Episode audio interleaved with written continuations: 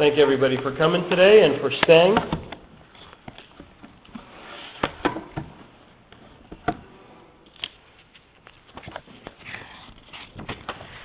You know, I was, as I was putting this message together, I was thinking about the people down in New Orleans and that were suffered as a result of this Hurricane Katrina. And I was thinking, as as I paid attention to the story and to the article that was, or to the things which were going on there, I was thinking about how that on Monday, I believe it was the Monday, I I don't know the exact date, I guess it would have been around August 29th or so, that at that point, earlier in the day, I think they were thinking this might be a Category 5 storm or Category 4, whatever's the highest, and it might be a direct hit on New Orleans. And they were saying the loss of life would be tremendous, even though most of the city had been evacuated. And even before that time, they had evacuated most of the city, but there were still some people who were going to, who were going, who decided to remain. And then I remember going through the day Monday and reading the various stories, and the storm weakened a bit, weakened to Category 4, Category 3, whatever it is, and it started to veer off a little bit, so it was not going to be a direct hit on New Orleans. Started to veer off and to the east, I guess, and hit those areas. New Orleans still certainly had some effects of it. But on Monday night, I remember reading through a lot of the articles and seeing a lot, and it looked like the city was pretty much spared at that point. It didn't look all that bad. I mean, it looked bad, but it didn't look nearly as bad as it could have been if it had been a direct hit. And I'm sure there was people there. I think there was about 30 or 40,000 people who were still in the city. I'm sure they were breathing a sigh of relief at that point and thinking, man, this could have been a lot worse things could have been terrible here.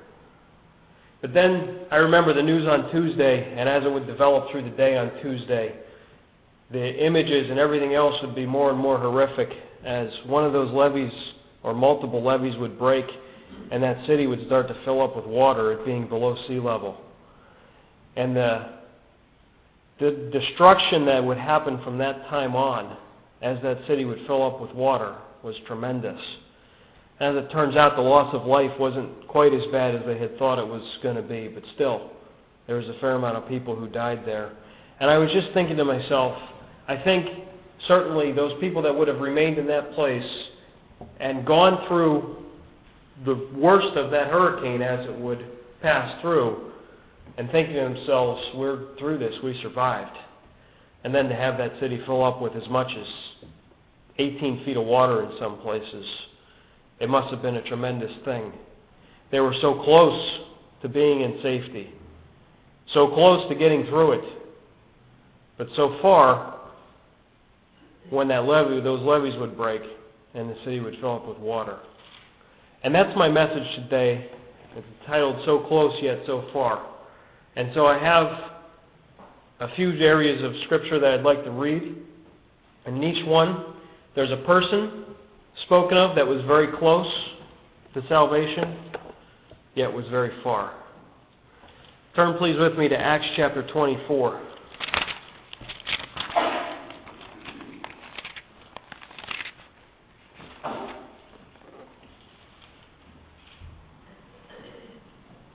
Acts chapter 24 and verse 25.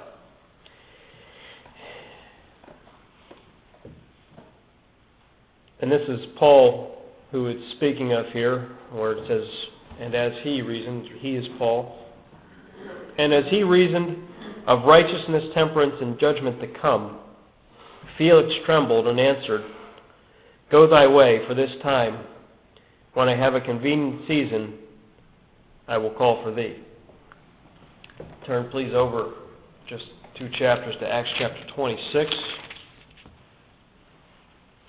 Acts chapter 26.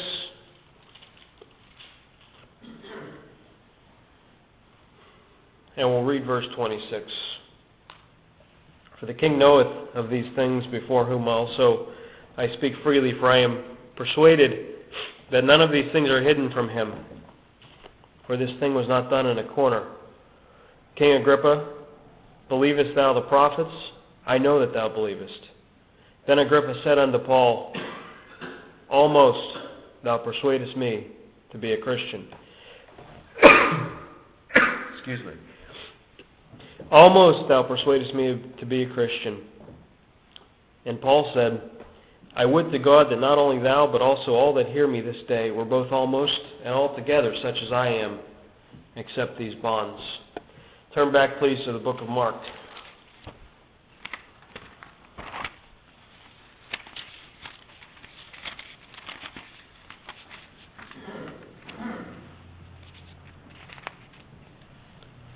Mark chapter 10.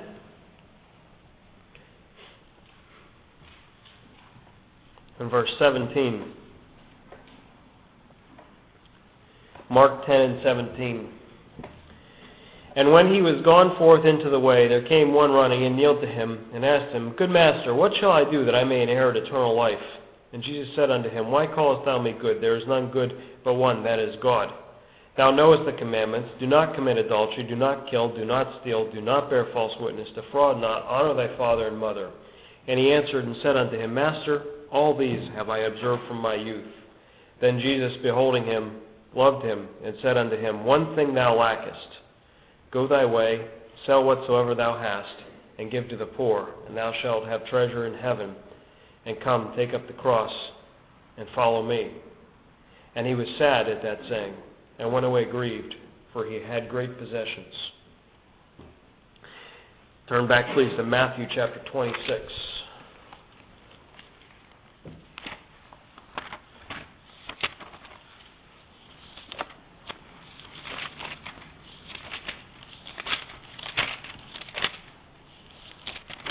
Matthew chapter 26. Begin reading at verse 14.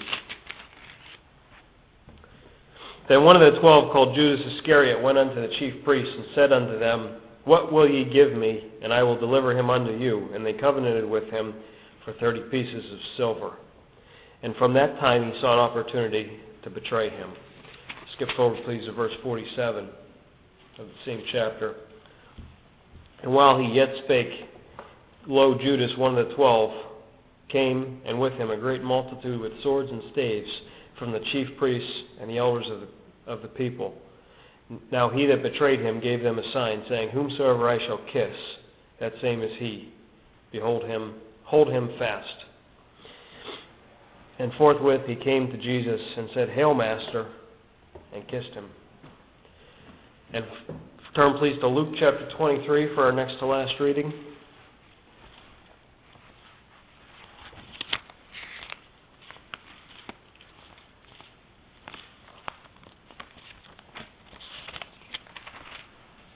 Luke chapter 23 and verse 39. Luke 23 and 39. And one of the malefactors which were hanged railed on him, saying, If thou be Christ, save thyself and us. But the other answering rebuked him, saying, Dost not thou fear God, seeing thou art in the same condemnation? And we indeed justly, for we receive the due reward of our deeds. But this man hath done nothing amiss. And he said unto Jesus, Lord, remember me when thou comest into thy kingdom. And Jesus said unto him, Verily I say unto thee, Today shalt thou be with me in paradise. And for a final reading, turn to John chapter 3.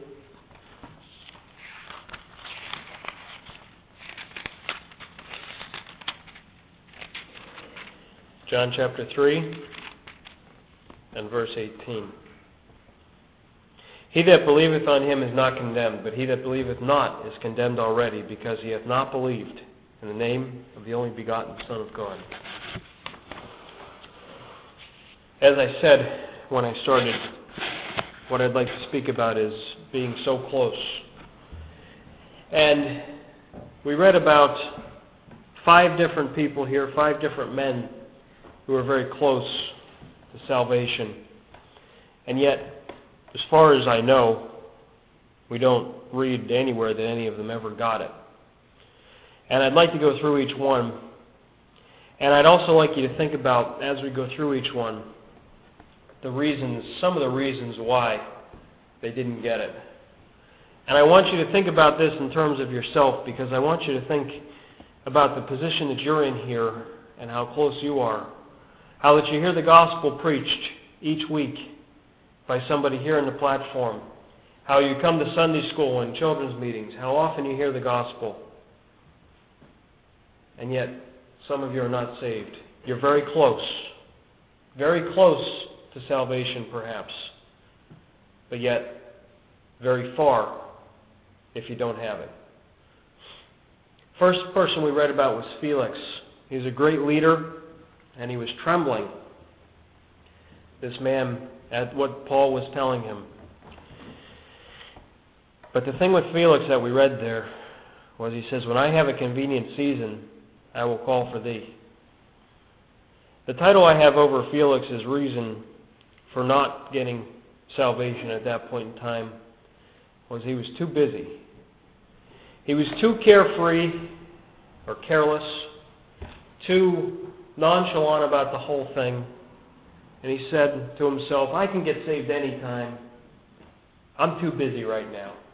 When I have a convenient time, when it fits into my schedule just right, then I'll, then I'll get serious about this matter. And I wonder out here in the audience today if there's any that are thinking this way. Not that you'd be thinking that as overtly as I just said it, but I wonder if there's any out there that are thinking, you know what, I've got a lot of time. I'm sure Felix thought the same thing. I've got a lot of time. I'm 12 years old. I'm, however, 15, 18, however old. You know, people today live till 75. With scientific advances, I'm sure by the end of my life, lifespan will be 100. So, you know, I've probably got 80, 90 years ahead of me. I got a lot of time. Right now, it's just not convenient for me. Besides, I want to go take in some of the pleasures of the world before I get saved. It's not a convenient time for me. Is that what you're thinking? Is this not a convenient time for you? Felix, he was very close. He was trembling. He was concerned. But he was waiting for, for a convenient time. Are you too busy? Is that what's keeping you from being saved? Is that, what, is that what's keeping you so far? Because you're too busy? You're here each week listening to the gospel, but you're too busy to be saved. The next person that we read about was Agrippa. And we read there that he was almost persuaded to be a Christian, but there were more important things. Now, there's some that say that what this verse really says is that do you really think that you're going to persuade me to be a Christian which with such little persuasion that you're giving me or such little things that you're telling me? And you know, the thought I have over Agrippa is as I thought through maybe why he didn't get it. Wonder if he was a little bit too smart for his own good. If he tried to reason through this a little bit too much. Because it wasn't much earlier that they had called Paul mad, crazy. And I wonder if Agrippa thought, you know what, this all sounds good and everything, but I'm way too smart for this. You're not going to persuade me to be a Christian this easily. Almost you're going to persuade me to be a Christian. But you see, this is the thing. You don't get persuaded to become a Christian. I can't stand here and persuade you. If I was the greatest debater of all time, I couldn't stand here and debate with you over why you need salvation. Certainly, I can make a lot of good arguments. But you're never going to be persuaded to be a Christian by another man. And Agrippa was not able to be persuaded to be a Christian. He didn't get it. He was thought, you know what? There must be something better. There must be something else. I'm too smart for this. I've got, you know, this seems a little bit too easy to me. I mean, I don't have to do anything. I just have to believe. And I don't know exactly what was going through his mind, but I have to think some of those things were. And I wonder if there's anybody here in the audience that's just too smart to get saved. And I say that too smart a little bit tongue in cheek because certainly there's nothing that is more foolish than not getting saved. But I wonder if there's any here that are struggling with this mentally and thinking, I want to believe, I want to trust, but I can't. I can't get it. there must be something more. There must be something more that I have to do. Are you too smart? Are you so close and you're too smart? And that's why you're so far? Are you almost persuaded? Do you listen to the gospel each week when we preach it here? And do you say, yeah, that makes sense. I, I need to get saved? But then you go home and maybe think about it. And you try and try too hard. I don't know exactly why Agrippa didn't get saved. But I certainly think this is among part of it. That it just seemed like it wasn't enough for him. He needed more. Maybe he wanted to go sacrifice something on an altar. Maybe he wanted to, you know, a lot of churches have these altar calls where they call people up to the front and, you know, come up to the front and you can be saved. Well, that's, you know, some people do get saved that way because they it's not the act of coming to the altar, but it's the act of of believing on the Lord Jesus Christ, which some for some people happens at the same time. But friend, that's not necessary. A lot of people get deluded into thinking they're saved when that happens too. There's nothing you have to do. We're not going to ask you to come up to the front here. We're not going to ask you to do anything. All you have to do is believe on the Lord Jesus Christ, and you'll be saved. But what's keeping you? Are you too busy, like Felix was? Or are you too smart for salvation, like Agrippa was? The next person that we read about was this man that was talking to the Lord Jesus Christ. And you know, I mean, we get up here and try and preach, and hopefully the Holy Spirit is with us as we try to preach. But could you imagine talking to the Lord Jesus Christ? I mean, it's we are nothing in comparison. This man talked to the very one who would die for the sins of the world. He was speaking to him about salvation. Imagine that. Imagine if you were talking to the Lord Jesus Christ. Do you think you'd be convinced to be saved then? Do you think you'd be saved then? Well, maybe not. This man wasn't. There was a lot of people who were around at the time that the Lord Jesus Christ was around who saw his perfectness, his sinlessness, and they didn't believe him.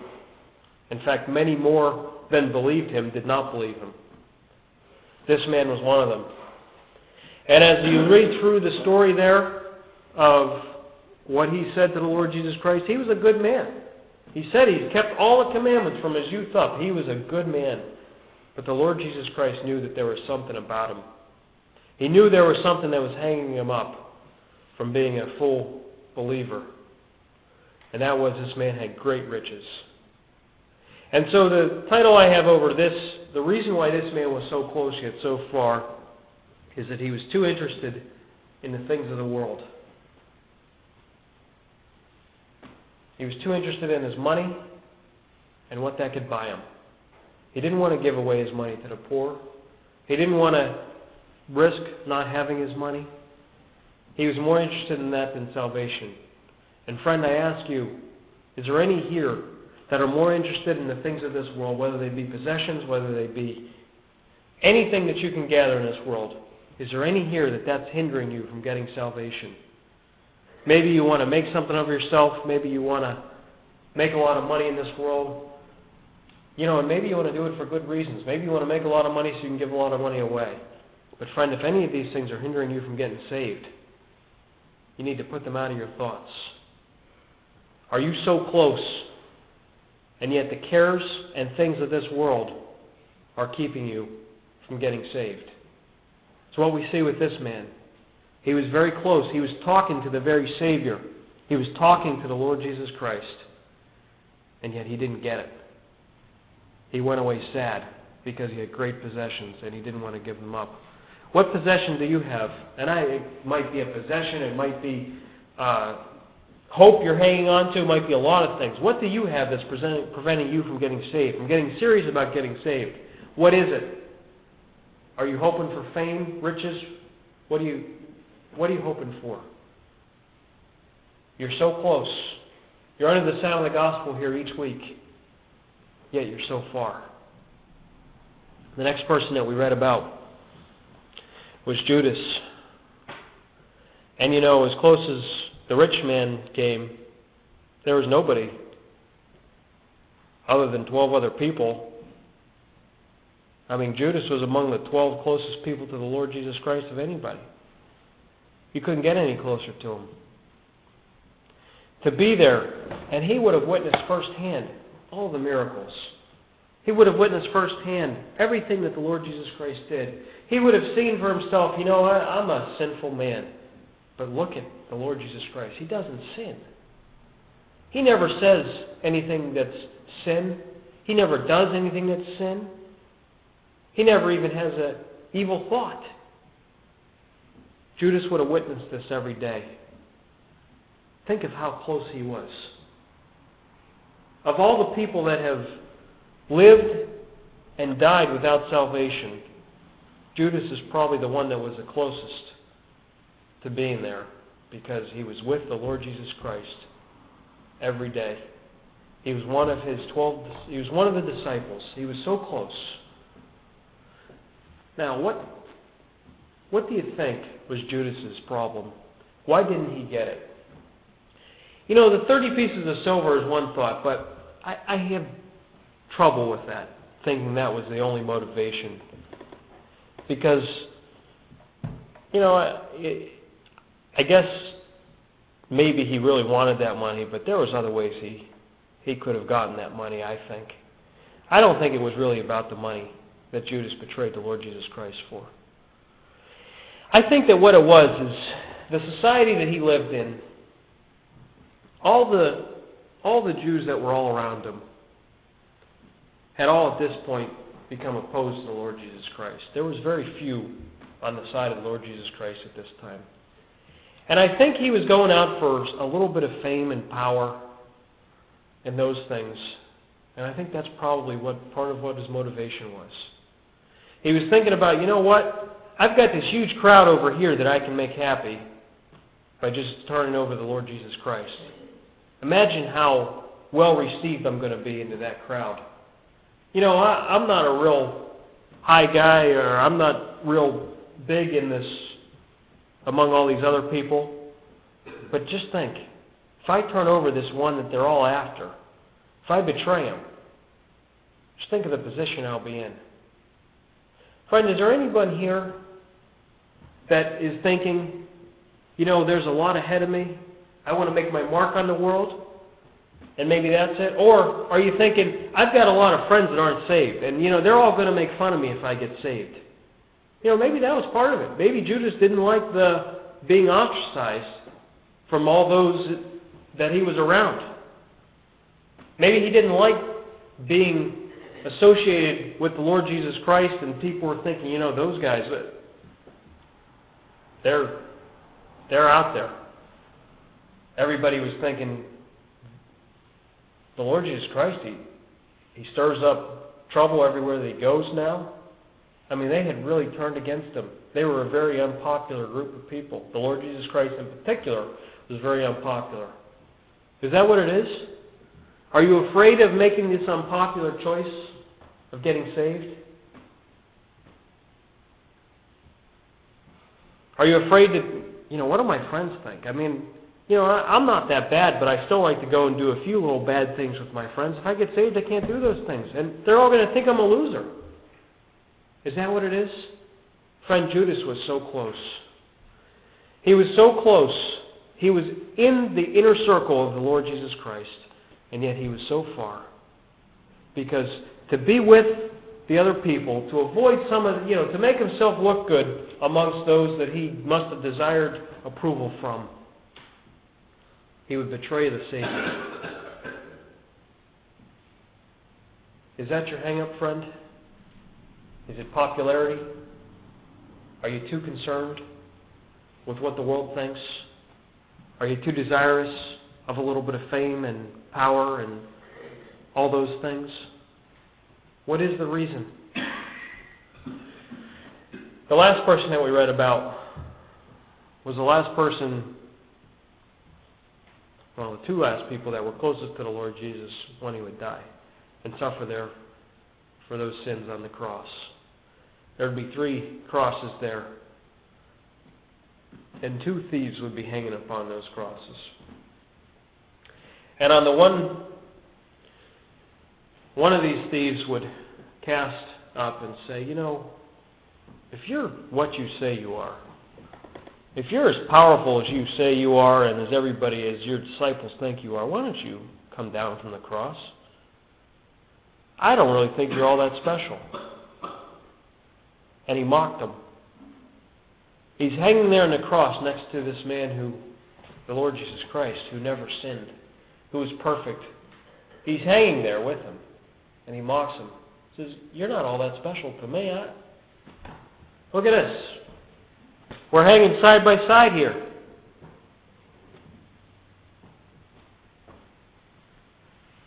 So, the other man that was hanging there, he realized who the Lord Jesus Christ was. He said to the other guy, You know, you and I, we've been pretty bad. This man hath done nothing amiss. He's not done nothing wrong. He's perfect. And that man was saved. But the other man who railed on him, who made fun of him, who would yell at him and mock him, he didn't get it. So what is what was prevented? You know, this man was close to getting saved. The other man obviously got saved. I mean, he's hanging side by side on the cross with the Savior of the world. How much closer could you get? He's close. And, and he knows he's going to die, too. I mean, it's not like there's a time period. I mean, he knows within the next couple hours he's going to die. And the Lord Jesus Christ, the one who can save him for eternity, is hanging there upon the cross, and he just mocks him. Here's a title I have over this one. I think he was too bitter to get saved. And here's my thoughts around this one is that, you know, is your attitude one of,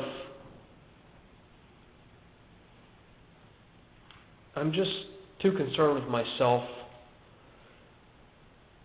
and there's nothing else that matters? Do you have a bitter attitude that is preventing you from getting saved? Are you resentful of the fact that you have to come here and listen to the gospel each week? Are you too bitter to be saved? Is your attitude too bad? Have you decided already in advance before this message was even spoken or before any message was spoken that you know what? There's no way any of this is getting to me.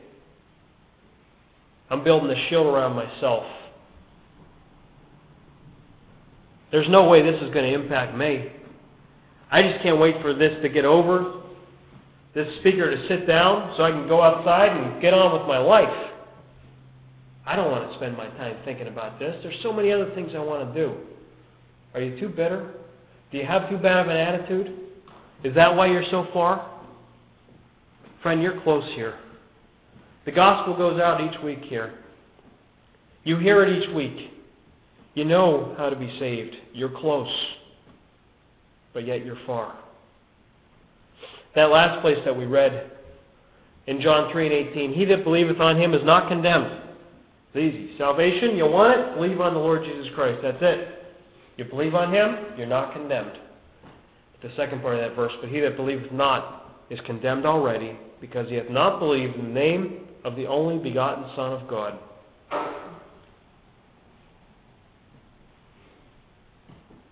There's only two camps you can be in. You're either saved or you're lost. And if you're not saved, you're lost. You don't choose to be lost. You're born lost because, well, you weren't born lost. You're lost as soon as you committed your first sin. And we're all sinners. So, friend, you're a lost sinner. And you're condemned, as it says here. But all that you have to do to be saved is that believe on Him, believe on the Lord Jesus Christ. Believe on that one that would be spurned by that thief on the cross, that would be turned over by Judas and betrayed. Believe on that one that that rich man said, you know what, following you is just not worth giving up all my worldly goods. Believe on that one that Agrippa thought he was too smart, too bright to believe in. And believe on that one that Felix was too busy to believe in. Friend, you can be saved here today. and the seat where you sit. You know, my wife likes to get to airports very early and before a flight. She likes to get there two or three hours ahead of time. I think that's ridiculous, but she likes to. And you know, I think that, uh, in fact, I know of people who have gone to the airport in plenty of time, have gone up and checked their baggage, got their little ticket, gone through the security line, and were waiting at the gate, waiting for them to call that, you know, boarding for that flight. And you know, I like to think of one who does that, and uh, you're sitting there at the gate, 15 feet away from where you'll enter on to that gate to get on that plane, and maybe you fall asleep there, and you don't hear them calling for the flight.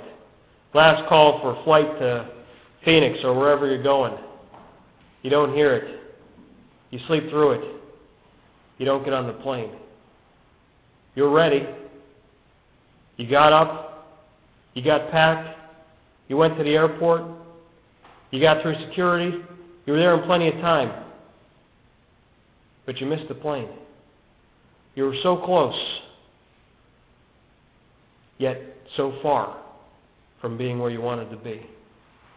Friend, you're so close to salvation here today. You can have it. If you're too busy, if you're too smart, if you're too taken with the things of the world, if you're too interested in fame and popularity, or if you're too bitter, you need to get over those things. Whatever's preventing you, put it out of the way. He that believeth on him is not condemned. You want to go to that side. You want to join that camp of those that believe. Simply believe on what the Lord Jesus Christ has done, and you can be saved right now in the seat where you sit.